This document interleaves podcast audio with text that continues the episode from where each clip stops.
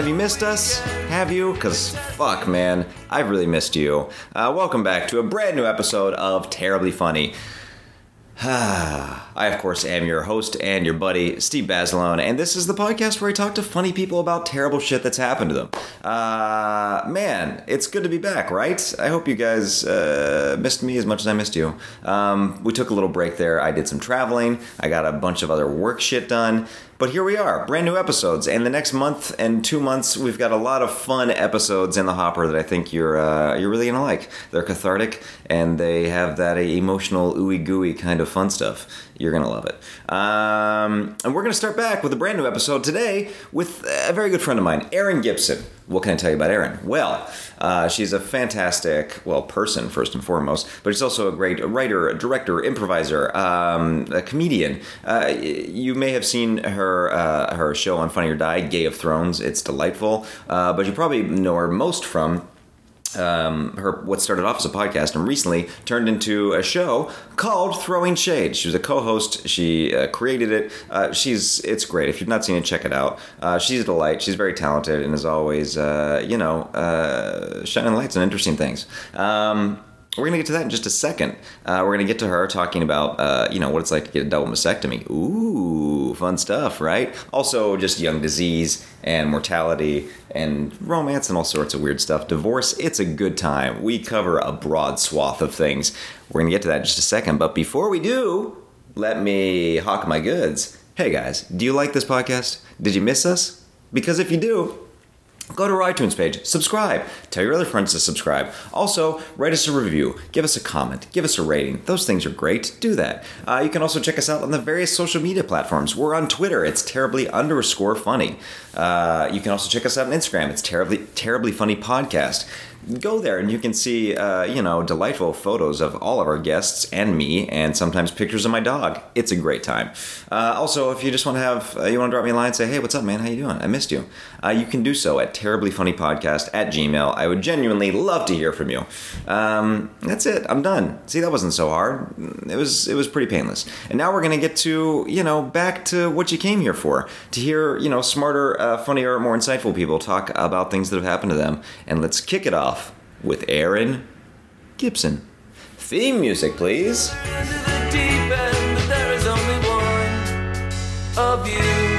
Yeah. Yeah. Well, that's why he doesn't want to go to therapy. No. 'cause He's a then victim of the Somebody's gonna. He's been lobotomized. So it's- 60s crackpot. Um, tell me some bad stuff, I guess. Oh, okay. Well, I guess I was going to talk about. Did you know I had a double mastectomy? I. That I'm one of the few. I'm one of the two friends that you know that has had one. Uh, I yeah, I guess so. I, I, I- I did know that just because uh, because of my old writing partner Annie. I think she she like clued me into that because I think maybe she was helped.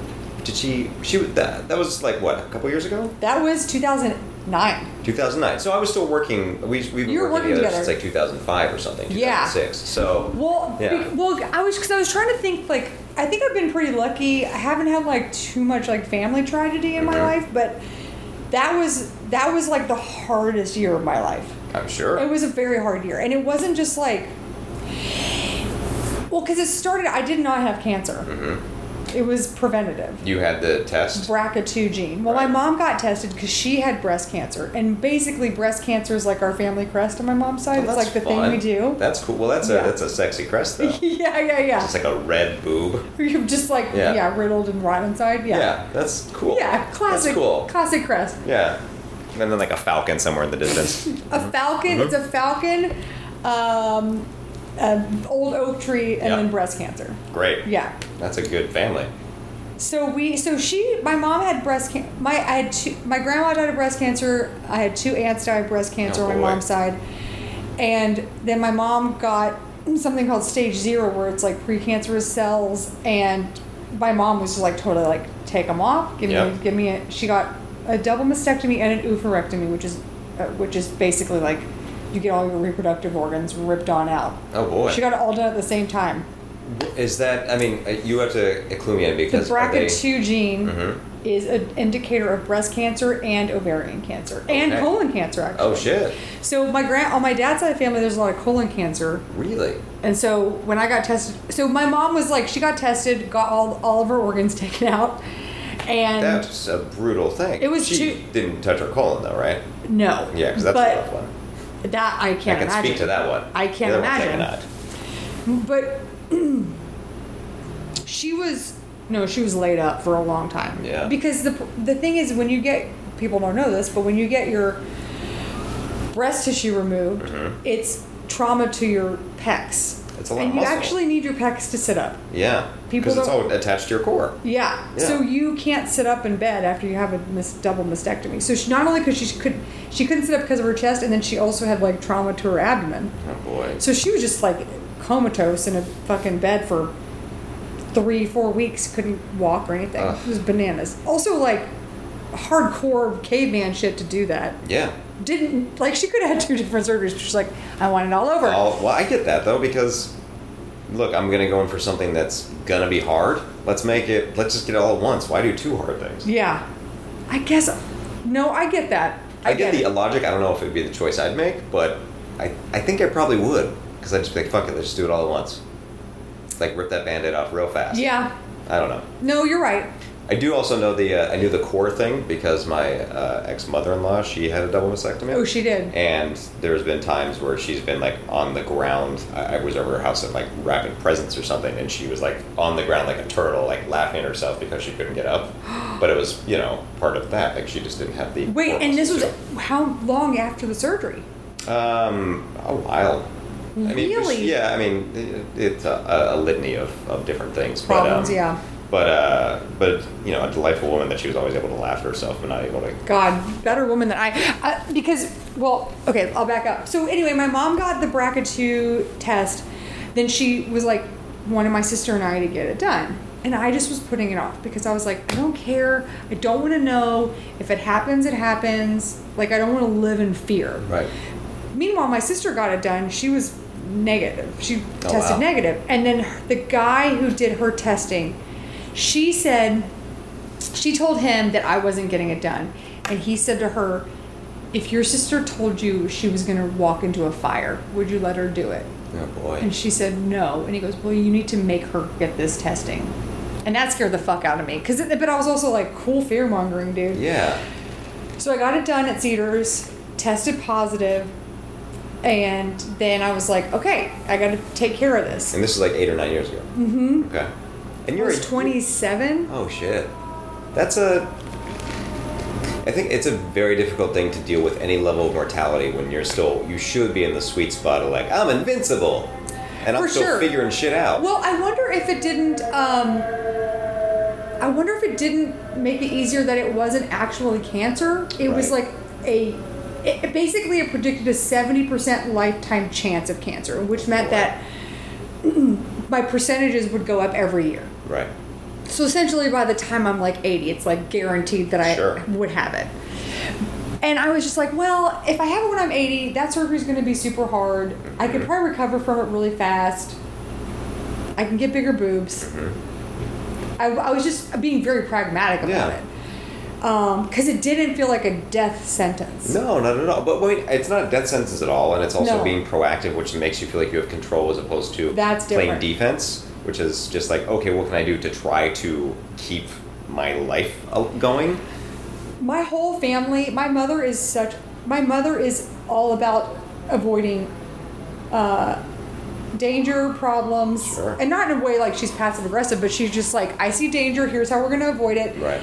And she's super i mean i think hers is fear based but she's also like this is how she lives her life. So when i got the diagnosis i wasn't i had the skills already to be like okay here's the problem. I see it coming. I'm cutting it off at the path. I'm not going to spend my 30s getting lumpectomies and Mhm. all that shit. Because that that's what that's what you end up doing is when you have this gene and you have something that i have which is dense breasts which means that So there's two different se- two, two different types of breasts. Is that right? I guess you have you can have like I all I know is that dense breasts are very fibrous and Mhm. you can have a lot of false um, false uh, mammograms, Right. And you can have a lump. You have a lot of lumpectomies because you have fibrous breasts, and they're like, oh, we this might be cancer, but then it's just a lump of fabric or And fat. those are always painful and a oh, whole terrible! process. It's awful. And then your breasts are all like, you know, Frankenstein. Like an apple that somebody's taken a- one bite out of, and then Yeah. they'll take another bite out of later. And And it's all like brown. Yeah, exactly. Yeah. That's the best analogy I think ever made, ever made. ever made. Um, so it really wasn't okay. So, but but that whole process wasn't like traumatic. It was Right. just like, okay, let's get this done. This is the business behind this. But then, because it was so pragmatic, I don't think I really thought about what the surgery was going to be like or the rehab time. Right. Oh, and not to mention the fact, like I went to so many doctors, I got second opinions on Well, second good. opinions. That's great. But then you have these doctors who are like, "Don't get this done. Done. Doesn't make sense." My Mm. gynecologist said, "Don't do this. You won't be able to breastfeed." And I was like, "Well, it doesn't really help me if I'm gonna have cancer. It doesn't Yeah. like you're putting the emphasis on the wrong thing, dude." Yeah, man. What if? I mean, what if like in three years I have cancer? Then we're at the same place, but then I have cancer. That's why I was like, "Okay, you care more about the boobs and the baby that I don't even fucking have." Yeah. Um, that was weird that he gave me that advice. And then I saw um, It's also interesting that it came from a man. Like, wait, you gotta fucking Dude. feed that baby, bro. this gynecologist Oof. You- side you, side. still see this guy? No. Okay. But I did for too long, and my friend Yeah. Rachel was like, "Can you please find another dude?" He here's his here's the two hits from him. Number one, a guy who used to run a show that I won't mention just in case you can track. Sure. Someone will track this back. But anyway, a guy I used to work with. His he w- was golfing with my old doctor Mm-hmm. randomly, like they got paired up at whatever golf course in rich, rich part of town Yeah. and he was joking about someone's like miscarriage and the doc i don't think Oh, no. yeah and the doctor didn't know that my ex-coworker's wife goes to him and so he was like oh what a weird thing like he was just being too crass not like i don't think he was like well yeah then this baby died i think it was more like the way someone was handling it or some shit like it was just something very cold so anyway i It just feels like that's. It doesn't matter if you don't know somebody, that there's any sort of personal connection. It just feels like that's not a thing. This is your job, and I guess like it's. Yeah. Oh, I guess you're because you're around a bunch of bros. You think it's okay? I don't know. Uh, then weird, man. he knew I was a comedian. Mm-hmm. He, I asked for an IUD. I had it put in. It. He, he did this thing where he punched the top of my uterus, which is like the most painful thing. I almost threw up. It was so Uh. painful, and I blacked out. And he was like, "Oh, so sorry." But then, okay. Anyway, so I had it in for three months, and it, I couldn't sit down It's, because I it felt hurts it. a ton, man. I mean, I've not had. No, it, but you've heard- you've I've- heard stories. I've had the experience of my ex getting it, and she was like on this couch for two days. That's fucked up. Yeah. And that's exactly she had it removed. Uh, I, invariably, but it was. I mean, it was just like the first day. It was just like, oh, I can't do anything. I'm just Oh sitting no! here. And they don't fucking tell you that. yeah. Well, a month later, I went in and I go, "You take this out right now. There's Mm-hmm. a problem." And he was like, "I don't understand." And I go, "Take it out." I was like, I was, I was fed up. I was Mm-hmm. Yeah. like, I can't fucking walk. I can't fucking sit down. I have to it's live my not life, getting bro." better. He was like, I don't understand it. And I was like, I don't care if you don't understand. Take the fucking thing out. I was Yeah. like, very terse with them. So anyway, I get in the stirrups. He fucking pulls it out with these huge tongs or whatever they call them. Yeah, they're tongs. Yeah Yeah. and like a puppet through my legs. He goes, I'm out, I'm out, holding the IUD that's like all fucking covered in like uterine juices and like bloody and stuff. And I was like, what is happening? So No, anyway, man, that guy's- that continued guy's- to see that guy for a year, and then I stopped Hit, hit the bricks, that guy. Um, anyway, so he told me not to get a mastectomy because I wouldn't be able to feed my baby, so I did that I didn't have, and I was like, cool story. Sure. So I get it done, and I wake up from the surgery, and it's just like the most painful Mm-hmm. thing. I can't sit up. The painkillers they had me on gave me. Did you do the pump at first? Oh no, they didn't give me that. They didn't give you the pump? No, that morphine pump. What the fuck? No. That's a major surgery. No, Get that pump. did not. And they were giving me morphine, but I think it was on a time thing, Mm-hmm. and so I had to ask for more. Yeah. And they try. Okay, so the second day, the nurse tried to get me to sit up. They pulled me up with my arms, which was the most pain. This is the thing people don't tell you about hospitals, and which is why my mom is like, are is so scary when she talks about having someone who's who's on your side in the hospital. For sure. They don't fucking communicate. Mm-hmm. They don't know. Sometimes they don't read your chart. I'm not saying everyone's malicious. I'm just saying that they're. The, the resident who came in was such a fucking cunt. Mm-hmm. She would wake me up at like six o'clock Yeah. after I'd just fallen asleep, and she'd be like, "I have to check your." vi-" She'd be like poking me. I have to check your vitals. Oh yeah, it's the least restful place there is. It was awful. And like the second day, I was like, "Bitch, I'm not dead. Mm-hmm. If you don't fucking let me sleep in the morning, I'm gonna come for you." Mm-hmm. And It's she like, was no, you're not, because you can't move. no, I know she was just like. And by the way, it didn't affect her because I'm sure people yell at her all day. Yeah.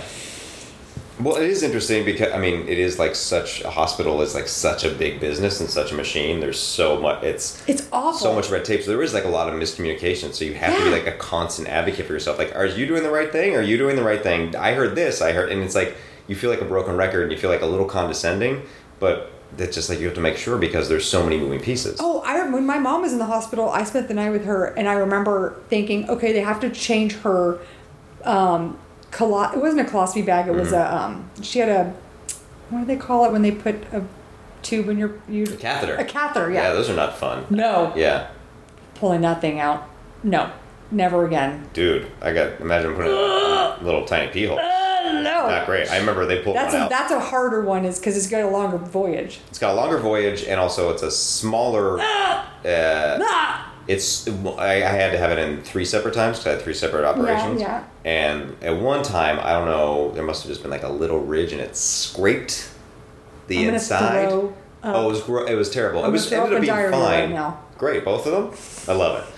But for like, this is very personal, but that's the whole thing of this podcast. So, uh, for like a month after I got out of the hospital, like anytime I got a boner, it hurt so. Oh my god! It was like it was fine when it was normal, but when it was like when it was stretching, like it there was like a scratch and it hadn't healed. So like it was basically like reopening every time. yeah. So oh for, my like a- god! for a month, I was like, nope, no boners. yeah, I mean, I was uh, already you know recovering from an operation, so it was fine. yeah. But it was like, fuck, man. A couple times I was like, well, I got some time to myself, and I feel like a human again. I'm gonna jerk. Oh no! That is so sad. It was yeah. I thought I was like, is this forever? And then it was like David after dentist, but then like a month later, it was fine. I oh my god, that's so sad. Yeah, Catheter's not great. When I speaking of sex stuff, when you've had surgery, I was married at the time, and my husband was like, he was like, "What are we gonna do about sex?" And I was like, "Do you think I care I don't give a at shit, man. all about this?" Let's talk about it in like a few months. Oh, then I was like, I was like, "You can fuck my feet." so. Yeah. that was the compromise Great while I was recovering. Yeah. I wonder if you would like that I told that story. You know what? It's fine. Yeah, everybody's got stuff. It's a funny story Dave Chappelle talked about it in his special. about how he fucked his wife's feet when she was recovering from surgery. No, not surgery, but he's like, I fucked feet, man. I got weird stuff. Everybody's got weird stuff. It's fine. Yeah, yeah, Yeah. It is fine. That's what that's what um, Hey, sexuality's fluid, man. Dan, Dan Savage says. Yeah. Go find your person who likes your weird stuff. Yeah. Um, all this to say, the hospital's an awful place. Mm-hmm. You should always have someone in there with you. And you should ask questions about what happens after. Mm-hmm. Because that's what nobody told me. And I weirdly told I was telling my general practitioner who I've been seeing for a long time, and now he when he has a patient who's going through this surgery, he he just calls me and he's like, "Can I give him your number because I know Yeah. you'll talk to them." And I- I tell them everything. I don't lie. I'm just like, man. and I'm like, Don't by the way, it. this is my experience. Mm-hmm. Yours might be different.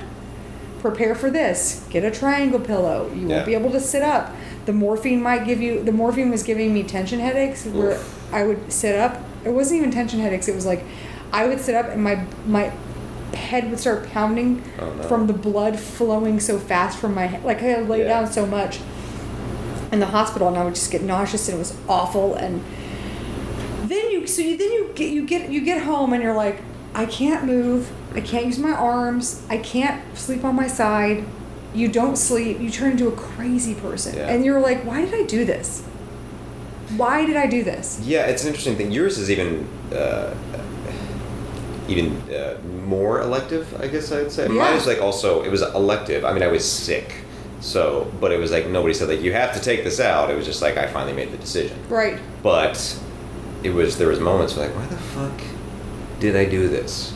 But then you know, but then you're you, then you're 100% better and and you you're like then yeah you get your life back. But yeah, but that takes so long and it's so hard to see the light at the end of the tunnel because you're just like you're just miserable and i Yeah. was so depressed i was so depressed because i couldn't see anybody i remember one day I, I was living in Los Feliz and i walked from our the house we were renting to skylight books it was like the first day i could walk Yeah.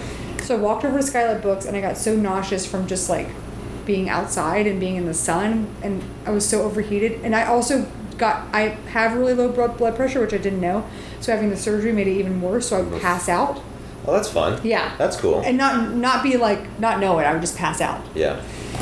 So I had to be super careful about getting up out of chairs and like you just you just discover all the stuff that you're like oh I can't I can't even stand up without help Yeah.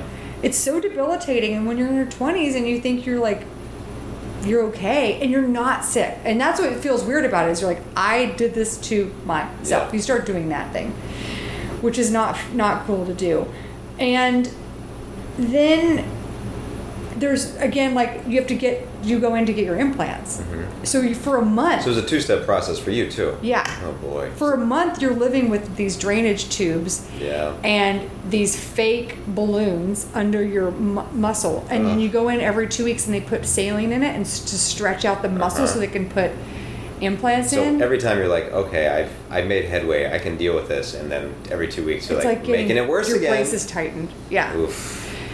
And that was two or three months of that and it felt weird i couldn't, couldn't like for a long time i would just cry when i slept because Yeah. i could feel the implants and it just felt fake mm-hmm. It's like I have a weird thing in my body. I, Yeah. have like a, I have an alien being in my body. Yeah. Yeah. And I can't sleep on my stomach. Yeah. Because it feels like I'm sleeping on two rocks. It's you just and and there's and there's nobody there saying like, oh, you know what, this your your body's gonna get used to this. Mm-hmm. That you're not even gonna think about it after a while. It's you're just gonna get used to this as your new normal, but you don't. You're like It's hard to believe that because it's like this feels so crazy. How am I ever going to get used to this? you feel like a crazy person. Yeah. And then also like when you're in your 20s, I've said that 17,000 times now, but when you're younger and you have all your friends haven't really gone through anything, yeah. you don't have anybody to talk to. Nobody. You have to talk to like 50 year olds because they've been through shit. There's no context at all, and then because there's no context, people like try to. I mean, you know, empathetic people. You know, your friends tend to be, but it's just like I can't. But not in the comedy world because, I, well, with ladies, I think it's a little easier because mm. they, of course, have at least been through, at the very least, you know, you can, they've been through pain once a month. Sure. Right? Yes. So, Some you at least level of that. But nobody wants to talk about it and nobody wants to hear you talk about it. Well- That's what's weird about it because nobody's been through it and they don't know how to talk to you. Well, I think that's the thing is getting older is you just you develop more of a lexicon of like how to approach something that is maybe uncomfortable or awkward. Yeah. Because like when you're younger, like your whole life is like I don't have to deal with uncomfortable stuff because everything's pretty outside of being like I have a shitty job and I'm a little bit broke. Um, but everything's kind of easy up until that point. So it's like the older you get, the more you deal with things that are uncomfortable, and like you And you get learn how- better at doing that. Yeah, you learn how to come at it just like head on. Like, oh, this is not a thing that's an anomaly. This is like more, and more and more like the norm. Yeah. And if you treat it like the norm, it becomes lessened. Because I remember we, I thought it'd be funny if I had a going away party for my boobs, and so Yeah. like, and Annie was there, and like a bunch of people came, and and I took a picture. It was at the Cha Cha Lounge. Oh, sure, that's a twenties place. Yeah. Mhm. And there, they have a photo booth there, so I went in the photo booth and I took a picture of like my boobs. I was like, not like totally nude, but I was like in my I get it, man. Yeah, I would. You, sure. But that felt after I had the surgery, I was like, it felt so like not taking its like I I felt the weight of the surgery because I had been like joking around. I was like, not a big deal. I'm gonna get a bigger tits. It's gonna be Yeah. great. And then it all kind of hit me like a ton of bricks when I got the surgery done. Anyway, that really wasn't even the hard part. Mm. Was the surgery. I a couple we'll see that was 2009 and then in 2011 maybe it was 12 I think it was 2000 late 2011 no no it was before that I don't remember I don't know It was some. It was sometime after two thousand nine. sometimes after that Yeah. um, I decided that I wanted to get divorced Mm-hmm. and that was super difficult we're still friends Right. then I had to start dating. And I didn't know how to handle the fact that I have had this surgery. And by the way, when you have a double, I'll just go ahead and graphically describe Please. what the deal is. So, when you have breast implants and you have tissue and you're like you're adding to your what you already got, Yeah. You can see like you know like you've seen celebrities that clearly they were small breasted and then they got implants and you can kind of see the implants but they kind of they look still like boobs Yeah, right Sure. i don't have any tissue so my boobs look super fake Right. and it's like muscle implant Right. that's it and Yeah. there and i have huge scars underneath Yeah. from where they put in all the stuff and i also have scars under my arm from drainage. and they also preventatively took out lymph nodes Yeah. because the breast cancer can tra- can travel in there and you don't want cancer in your lymph No, nodes no, because no, it travels to your whole yeah. body Yeah. and you can't it's like a tough cancer to beat It's the cancer highway. oh it's like yeah Mm-hmm. exactly so i have these like frankenstein boobs that are decorative Yep. not functional Yeah. and I was like, I don't know how to deal with this when I want to, if I'm going to sleep with somebody. And it was really hard to have that time. It's not that this is like the downside, but it's not like I could just go out and fuck anybody I wanted to after my marriage and like get that part, that depression part out of the way. Yeah. I didn't feel comfortable doing that. What did you feel? I know I. W- when I was after. I love that the whole part was like, the surgery wasn't the worst part. It was fucking people. No, but but I get because well, a like for you it was like a lot of things. It was like uh, going through this loss on kind of both planes. Like, Yeah. you probably hadn't really dealt with a loss because you were in like a stable thing. Yep. But then you remove that level of stability in the relationship, and then it just like everything kind of catches up with you. You're mourning a bunch of things at once. But I remember when I was first single, I had like these fears of like, am I? I think I'm like I felt like a broken person. Yeah. I felt like I was broken, and it was going to be really hard for me to date because uh, because I have these scars, and Mm-hmm. also because I don't have a colon, so I, like I shit a bunch. Yeah. Like, I go like way more than the average person, which is like n- nobody even notices. But Right. to me at that time, it became this like huge thing because I had this stability. Who somebody fully understood what I was going through and what I was, and then you take that away, and it's like, oh, I'm I'm a half half person. It was it was scary. I mean, you understand how it weirdly bonds you to that person because you're like, you know For sure. all of this stuff, and it's just easier to talk to you about it because I don't want to fucking talk to somebody I've been on three dates with Mm-hmm. about the fact that I have fake boobs, and when you touch them, they feel really fake, Yeah. and I have no feeling. I can't feel anything. Yeah. I sort of feel stuff. I don't know. Do you have weird like Um, nerve like, stuff? Yeah, a little bit like all around the scar. Yeah. I can't feel much around around the scar specifically, and there's just like a couple like uh, aesthetic things, like my I have like a weird kind of ledge on my belly, and they fucked up my belly button a little bit. Just like weird like things Yeah. that just bum me. Nobody else fucking notices Nobody- that. yeah. But like before, when I when I was just becoming single, I, they felt like this enormous mountain, and I quickly realized like nobody gives a fuck. Also, like, oh god, I'm gonna hate myself ever I say this, but the, there's an added pressure because we live in a town that is so superficial Sure. and so fucking judgmental, and like you don't know what you're getting into with a stranger because like.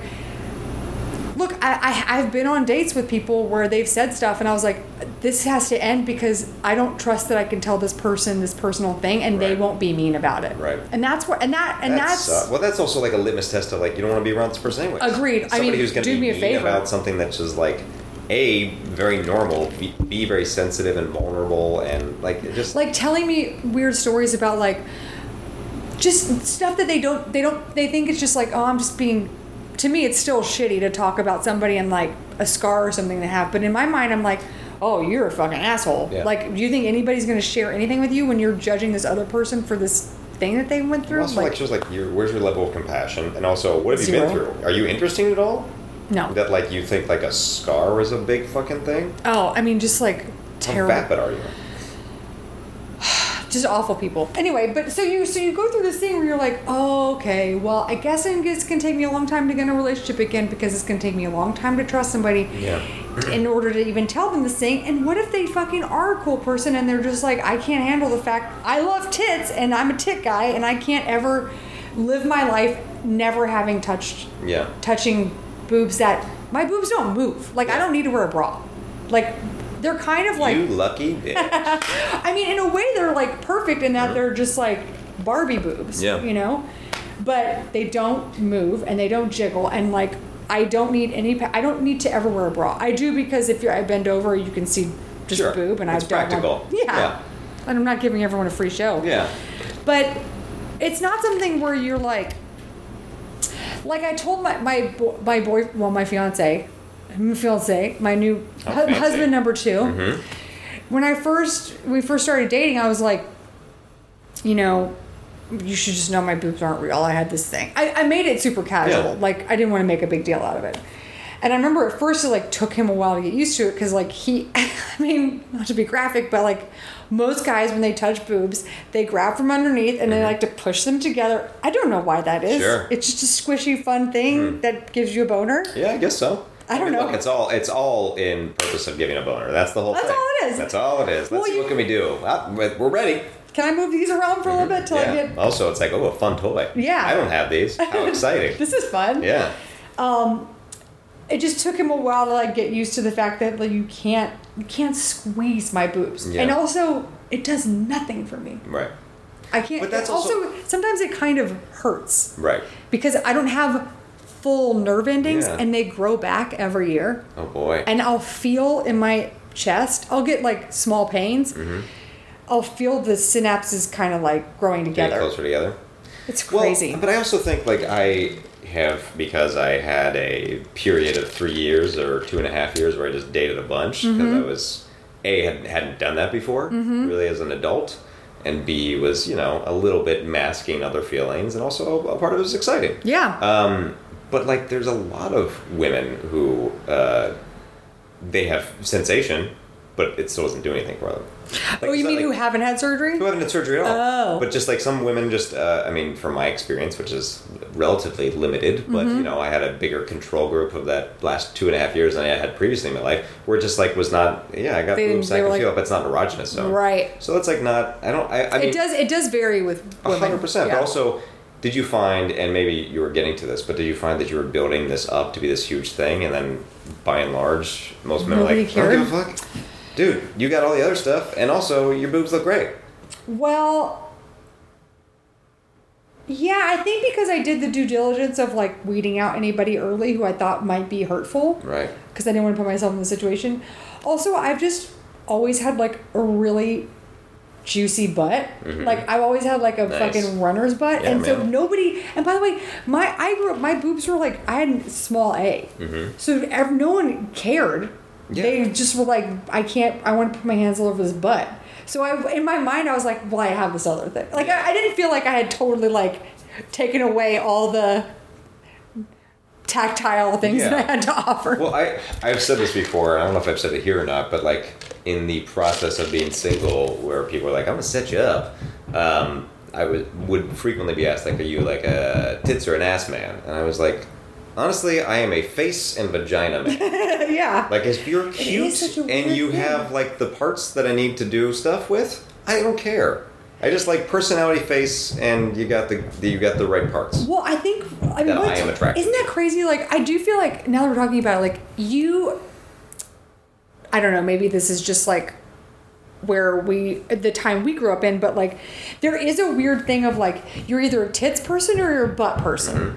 And everybody is probably like, you know, if I think about it, I'm like sometimes this or some like there's so many nuances, Yeah. but everyone repeats this rhetoric as if it's like some kind of rule book that we all have to it's follow. so binary. I don't know. I just think like It's honest- so it's also boring. It's like ugh, I don't care. Let's talk Well, about anything else. Yeah, it is boring. It's also it's just like so limiting in terms of like date. Like I don't know. That was like a one thing that was exciting in the period that I did. Like I was like, oh wow, there is we come in all shapes and sizes, and people respond to everything so much differently, and it's always exciting. It's a new kind of social experiment every time, like a fun, sexy social experiment. But I think with the with me being so hung up on my boobs and being so protective of like who I was gonna let see them, Mm-hmm. it was based on the thing of like people will care, but maybe they wouldn't have. Yeah. You know, maybe some of those dickheads, they were still, believe me, not people I should date should have dated, but maybe they wouldn't have cared. Like maybe it was a little bit.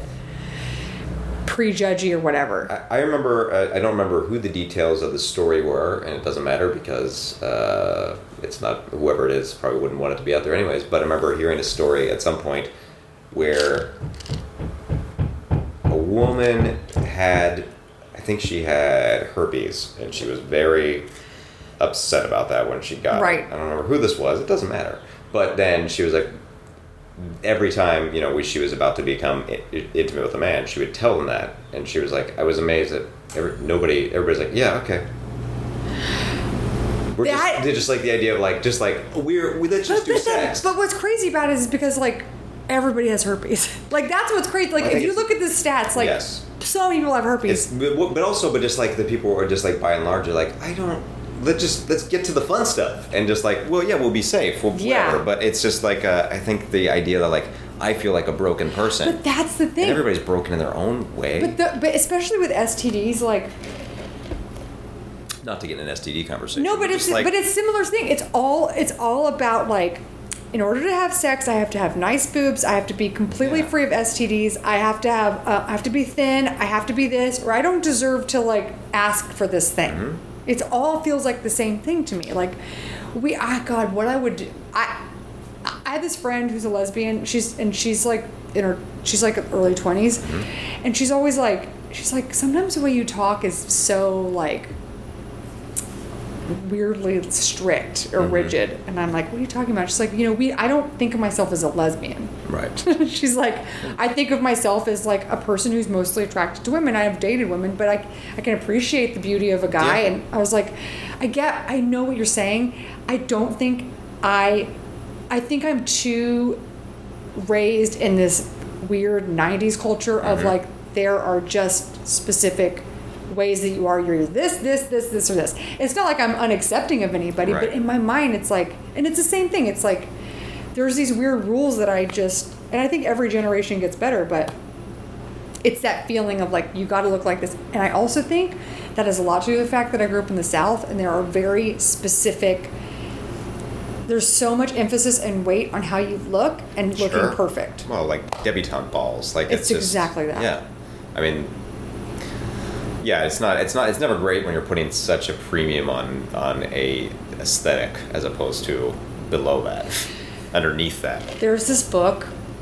that I got, and I don't remember, I found it on some blog. It was written by an Italian princess in the 70s. Hmm. It is, it's a, it's like a health and beauty like book, and it's bonkers. Really? It's just like the craziest shit you could think of, like illustrations in there about how to work out with an umbrella when you're on a vacation in London, Sure, like sure. stuff that everyone can relate to. Mm-hmm. And just like a person who's just checked out of reality, so beautiful. Yeah, honestly, I can't relate that because I don't have an umbrella, and I don't think I've owned an umbrella in like ten years. Well, then you couldn't do this I workout. couldn't- I couldn't do it. And by the way, it couldn't be like a fucking umbrella that has the button that pops out. It has to be like a Burberry, like No, the long, like the Avengers, not Ex- the you know the old '60s. You get it. the classic The one, classic vintage. Yes. And I, so I was like, what happened to this princess? So I googled her Mm-hmm. Because I bought this book and I'm, I was, I read it and I was like, I can't believe a person like this exists. Googled her. She killed herself when she was in her like seventies. Yeah, she was probably like, I can't deal with. I this. can't look at my face No, anymore. I. That's what that shit does to you. On being beautiful all the time. Yeah. Yeah. That I'll loosely bring this back to. I'm going to connect this somehow. All right. The point being that I think that there probably are people, and I have cousins like this who I have a cousin who has stage three breast cancer. Mm-hmm. She will not get a mastectomy, Really? and she doesn't want to lose her breasts because breasts are a a way that women identify themselves as feminine. Yeah. And there is just no value on your health. Mm-hmm. And if that's the trade off, it's a trade off you should make. Well, I mean, also, look to me, I would be like, no, get it out. Let's take the problem and let's get rid of it. But also, if that if that is, um, be it somewhat shallow or not, if that's a, a a a linchpin of how you identify yourself or makes you feel Right. the, the gender that you've identified with, I get that that's important to you. Like for two years before I had my colon removed, my my doctor was like, I think it's time to start thinking about getting the surgery. And I was like, Are you fucking out of your mind? Mm-hmm. Remove a major organ? Get the fuck out of here. And it was only two years later after like I was like so exhausted and feel like I tried everything that I was like, all right, yeah, great. But it was like initially so crazy. It's like, no, that's that's important to me. And also, I I still this mental block, like we were talking about therapy earlier. Like, I can beat this. I can get over it. And that's like weakness, as opposed to like a, a reframing it and being like, well, this is I have something wrong. I can very pragmatically try to take care of this and try to move on with my life and be healthier. Um, yeah, It's, it, it is. I'm not. I'm not trying to pat ourselves on the back, but it is a really brave thing to do to be like, I'm going to remove this part of my body because I value my health and my life, and I don't want to go through this anymore. Yeah, I mean, look, it, at the time, it didn't. It wasn't brave. It was more just like exhaustion. You have to do it. Yeah, I just felt like I, I needed to. Uh, I just gotten engaged, and I was like, I don't want to live this way anymore. And I also felt like I had exhausted every option. Yeah. Like I, I like a lot of times people would ask me like, did you wish you had gotten it done earlier? And I, yeah, in theory, but not really because I feel like if I had done it earlier, I would have already, always wondered like, what if I had tried this other thing? What if I tried? And I got to the point where I was like, I, I feel like I've tried everything Mm-hmm. and nothing's working. This is like this is it's Mary time. Let's let's do this as opposed to um, what you did, which I think is like like fuck it. I see a problem. I'm taking care of it. Well, yeah. I well, but I was very, very afraid of getting cancer. Yeah, that's very real. And I was pretty sure I was going to get it. Well, I mean, the 70% stats were in my family, and there's so Yeah. and just seeing having people die in your family. By the way, I know earlier I said I'm really lucky having anyone die in my family. I actually have. It's just about a bunch of people. yeah, Yeah. But um, I just mean like I haven't had like a parent or Right. like nobody like I was like so close with. Yeah. Um, I know I'm. Why am I weirdly like defending my decision to not say that anyone close to me hasn't? I'm not close to my mom's family. Yeah, that's fine. So ever, you know what? It's on your family If my dad though. grandma wants to come from no, Yeah, yeah. they're they're no one listening to this is going to be offended because they're dead. They're all dead. They're Yeah, fine. they're all fine. dead. They are totally fine. Um, Um, I, I just, it, I think the, the the real tough thing. I mean, the whole thing was really hard and depressing, but it was the thing of like, oh, am I not like a lady anymore? Am I not Yeah. like now I have now I have fake boobs? Does this make me less of a woman? Will other people think I'm not like feminine? That was a lot to grapple with yeah. Because boobs man. boobs is ladies. Well, it's tied into that, and Yeah. I think, and it's I didn't deal with uh, identity in the same way tied to sexuality, but I dealt with identity in terms of like, am I, am I a complete person? Am Mhm. I am I broken? Am I just like, am, is this the land of misfit toys? Is that where I Yeah. belong now? And like very quickly realized like, oh, that's entirely I'm I'm creating that narrative. Nobody else is. No. Nobody else really cares about it. And and often it, earlier, especially when I first got single, people were like more kind of drawn to it. It's like, oh, here's this like really interesting person, as opposed to this is like something fun and interesting. Yeah. As opposed to just like mm, another fucking guy who wants to push my boobs together and get a boner. Yeah, you know. Yeah. Do you think it makes you? Do you think it made you? Hmm, I don't know the word to say, but like, do you think it made you like more of a person? Not that's a terrible way, but like, Yeah. like you're like, More evolved. I think it, it's, it's like you care, like you're like, oh well, oh you don't have the right car, you don't have the right this or whatever. That stuff doesn't matter. no, hundred percent. I mean, yes. I mean, I think it Not was, that you were like that before, but no. Um, it's easy to to focus on superficial things when Yes. nothing's gone wrong in your life. Yeah, hundred Yeah. percent. Well, what's just, and it's not. I don't even think it's even like your fault. It's No. like until you experience some other harder stuff, it's hard to wrap your mind around it. Mm-hmm. Um, I don't know. It's like, This guy knows. yeah, he gets it. Dunk, who my my pup, who had a butt operation yesterday and is on a bunch of painkillers now. Does he sleep in your bed with you? Yeah, he won't be now because of the cone, but he does. I mean, he In your arms? No, he's he's like he's very independent. He Mm. does his own thing. Mm-hmm. Um, yeah, but I think it didn't. I think it did actually make me eh, softer Mm-hmm. and more. Um, I don't know, kinder. I Mhm. mean, I think like all those things are in and out. Like sometimes I can still be a dick, and I can still be like, you know, uh, callous. But like I think by and large, it's changed. It's made it like okay, everybody's got stuff, and if they don't, you will. You'll have stuff. Do you want to hear the worst Hollywood phrase Please. that I've ever heard about empathy? Mm-hmm. You don't know what someone's act one and two is. No boy. When you're seeing them in act three, you don't know what they're and to do. It's like the douchiest way to say like a very earnest, real I know. thing. It's just. I love it. Can you just? You just you're saying a very nice thing and you're making it sound terrible. You're making it terrible. You're making it garbage. Don't do that. Just say like you never know what somebody's going through. that's impo- no, that's not possible here. Just no. Um, so did you to turn this back around? Like, did you feel like because you were what 27 or so? Like, Yeah. did you feel like it changed you? It evolved you? It made you into like? I mean, you're a, you're a very successful person now. You're a very hardworking person. Did it factor into that? Did it? How did it? I don't think you? my work ethic tea changed. leaves? I did think it helped me to. Weirdly, I think it helped me to realize I wasn't happy in my marriage. Yeah. Yeah, because It, it puts a lot of uh, pressure on the other person, Yeah. and you have to see what the other person's made of, Mhm. and you have to say like, "Is this the person I want?" To I think he was pretty nervous because I he knows he's not like the most nurturing person, and he was going to be tested in that thing. That's also And a good thing to be aware about yourself. That's a Mhm. hard thing to recognize, but it's good to know it. He was really actually pretty good, but but then afterwards, I don't know, and maybe it was that thing of like, oh, I dodged a bullet, which wasn't even a bullet, but I just like took care of this thing and I went through this really deep, hard thing. Mhm. And I was like, man, do I like my life right now? I don't think I do. Right. I don't think I like my relationship. And then he got a job working on a show in New York, and then we lived apart. And then it, that, that really, I was like, we can't do this. Right. And he agreed, you know? And it did make me braver in that way. Mhm. It did feel like I had less fucks to give. Yeah, because you're like, I've been through the hard stuff. Oh, So divorce what? was easy compared to that. Yeah, man. I mean, I divorce was still very difficult for me. Um, mostly because I'd already been bonded over this thing, and I think that's what made it difficult. Mhm. it's like, oh, we're a fucking unit. We made it through a war. Mm-hmm. Um, but it was just like it was a little bit like in all other facets of life. It was like I guess it's just like it's gonna be okay. Yeah. I guess like the mission statement was, it's it's not gonna be okay, but it's gonna be okay. Yeah. Like that's like the life in general. It's gonna be Mhm. shitty sometimes, but it'll be fine. Yeah.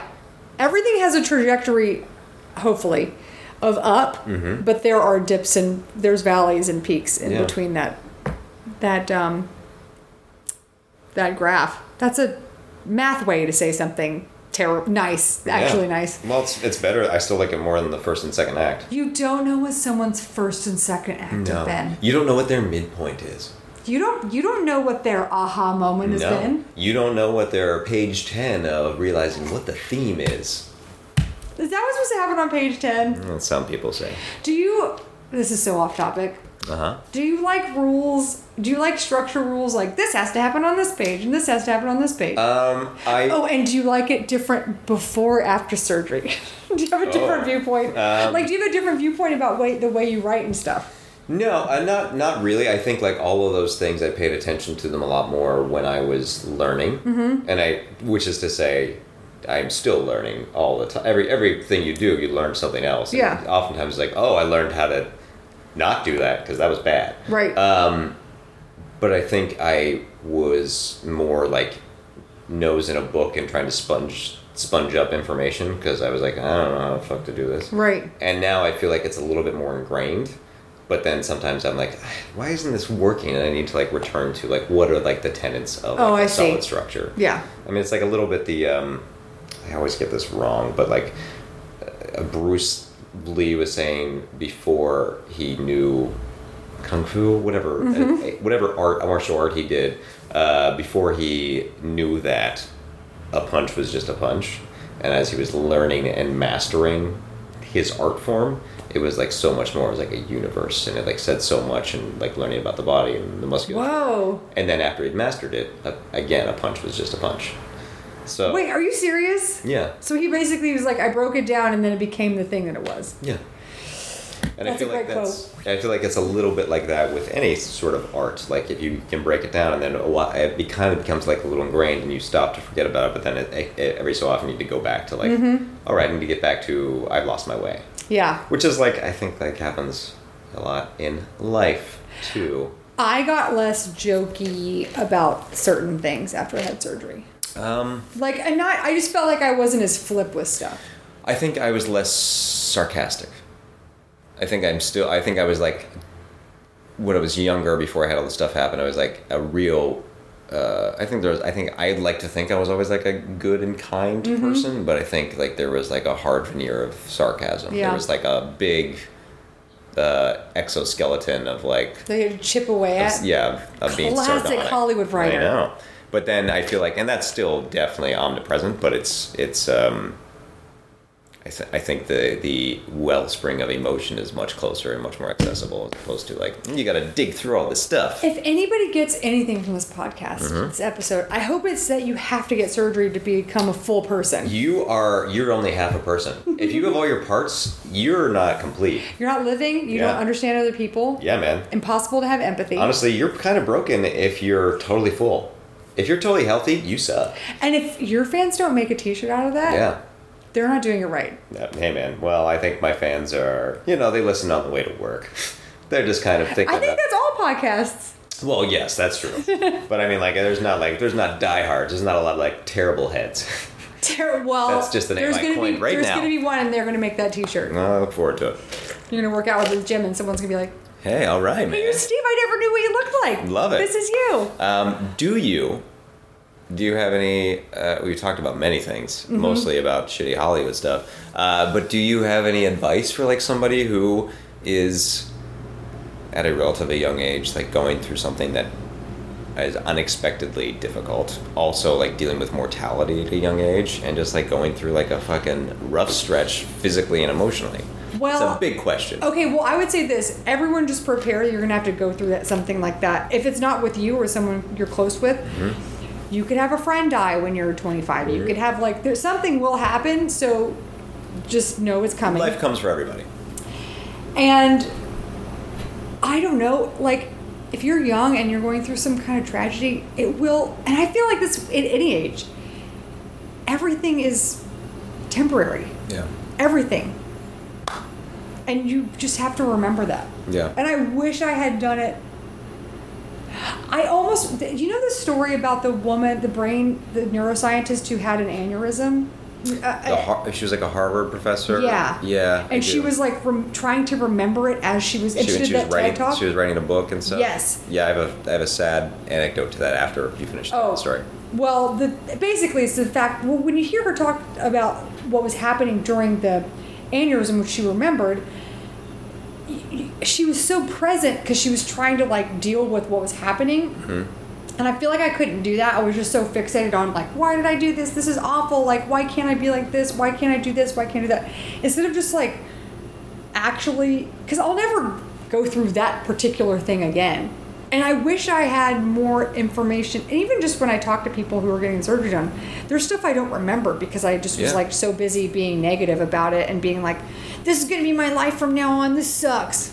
Well, also like you're also Not that you're going to enjoy it, but like, No, but you're also just dealing with things. It's I don't know, like certain like when when a, a, somebody darts in front of your car and somebody cuts you off, like you're just reacting. It's like a lot of instinct. It's not like you're like able to break it down and Yeah. and, and uh, rationalize everything. It's just like I'm just dealing with things as they come at me. I try to do the best I can. And sometimes that's like being negative. Yeah, that's true. I mean, I I think it's just a fascinating thing to go through. Like Mm-hmm. even just waking up from surgery or whatever. I know it's all painful and terrible and all this stuff, but it's also like God, what a fucking crazy thing that you can like be asleep, have your fucking body ripped apart. Yeah. Then you wake up and you're like. And it, you, all you remember is going to sleep, and now you're a totally different person. totally different. You're It's lot of pain. crazy. It's it's bizarre. It's I remember. I mean, just even thinking about like uh, uh, that I had a bunch of anesthesia administered and then woke up like four hours later, and some in that four hours, like everything was open. Mm-hmm. Like a, just a big fucking eight long inch slit was in my stomach, and they took all a bunch of stuff out, and it was just on a table. It's crazy to think about. and you weren't even awake for it. No, just hanging out with tubes in my body, like unconscious, sleeping. It's the weirdest experience. It's just a. It's like it's surreal and dreamy and Mm-hmm. weird and like the pain. Like I couldn't. I know I was in pain. I don't have any sense mem. I don't like. I don't feel the trauma of that. Yeah. That that all goes away. All the pain and stuff. Like, how Yeah. do you think women keep having babies? Yeah, because they they, for, forget you forget. Yeah, I you know I That's what the human body does. I don't have like a, a, a sense memory trauma in that regard, but like there was things um, like when I just smell like certain hospital smells. It's just like I'll Oh, like yeah. Mm-hmm. my eyes will start to well because it'll just like take me back into a time like oh that was Hard. real hard. And I went and saw The Circle this past weekend. Uh huh. Uh, and there is a moment where uh, Bill Paxton's character, uh, which is, I guess it was the last movie. That's kind of a bummer.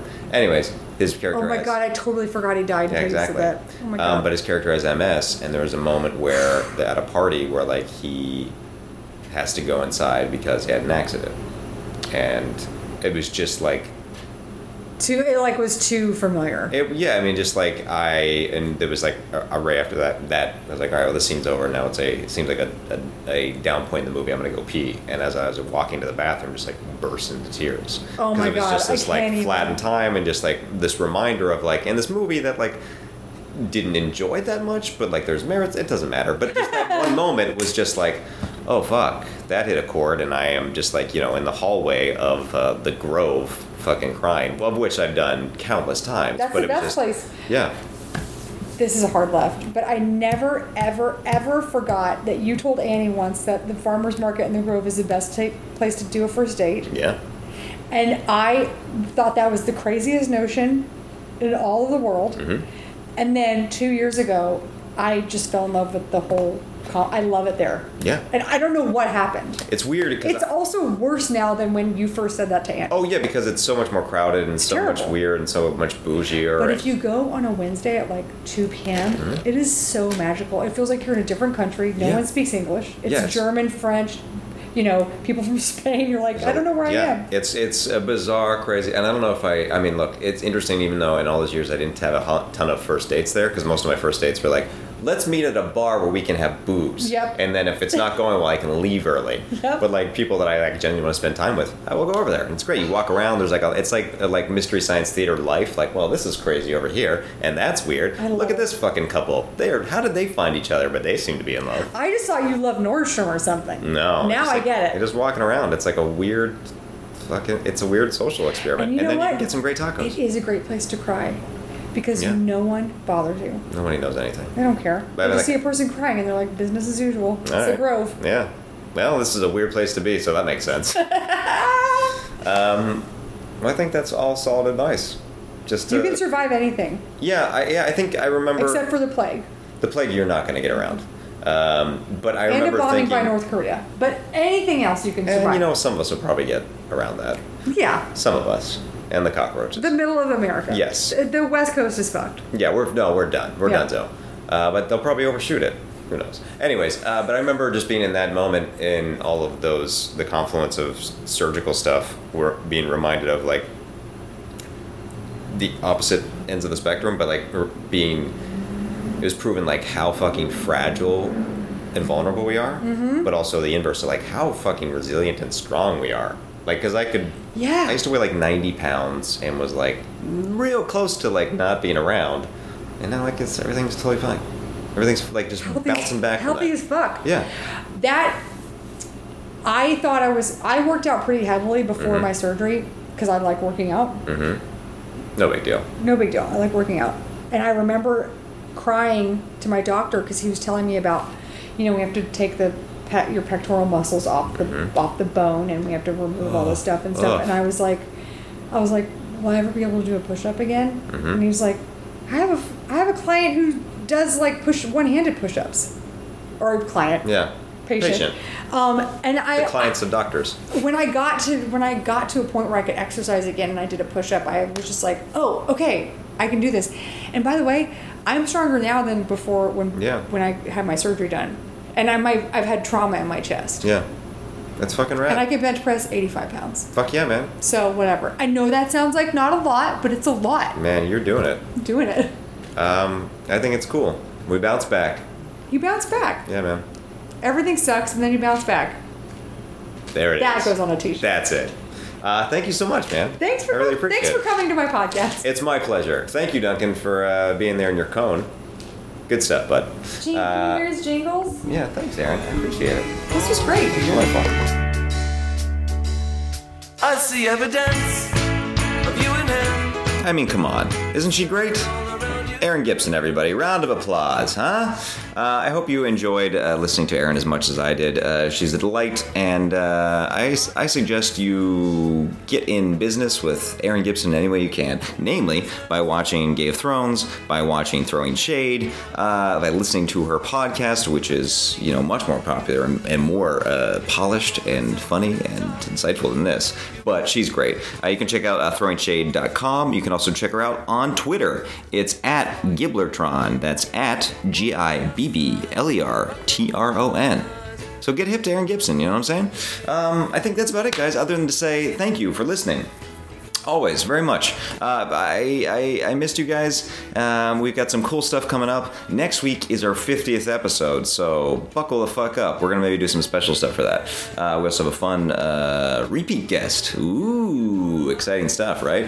Um, that's it, guys. I, I, I missed you. I love you. Uh, thank you to Hayden Fongheiser for doing everything behind the scenes. Thank you to Julia Pott and Kingdom Flying Club for art and music. And thanks to you guys. I hope you really have a great week. Okay, bye.